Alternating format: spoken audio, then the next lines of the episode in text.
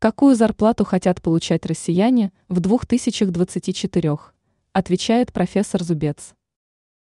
Зарплатные ожидания россиян достигли 115 тысяч рублей в месяц.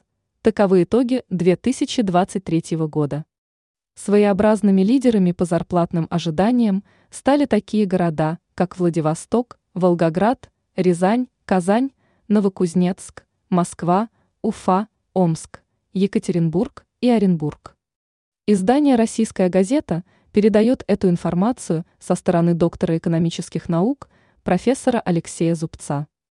Он говорит о том, что российская экономика укрепилась к концу 2023 года, хотя в первой половине уже прошлого года она была невысокой. Летом и осенью экономический рост страны значительно усилился, о чем говорят зарплатные ожидания россиян. Согласно проведенным опросам, сегодня во время поиска работы многие ориентируются на цифру в 115 тысяч рублей в месяц. Профессор решил, что рост зарплатных ожиданий связан с экономическим ростом в стране. Он считает, что если люди ищут работу с такой зарплатой, то исходят из состояния рынка.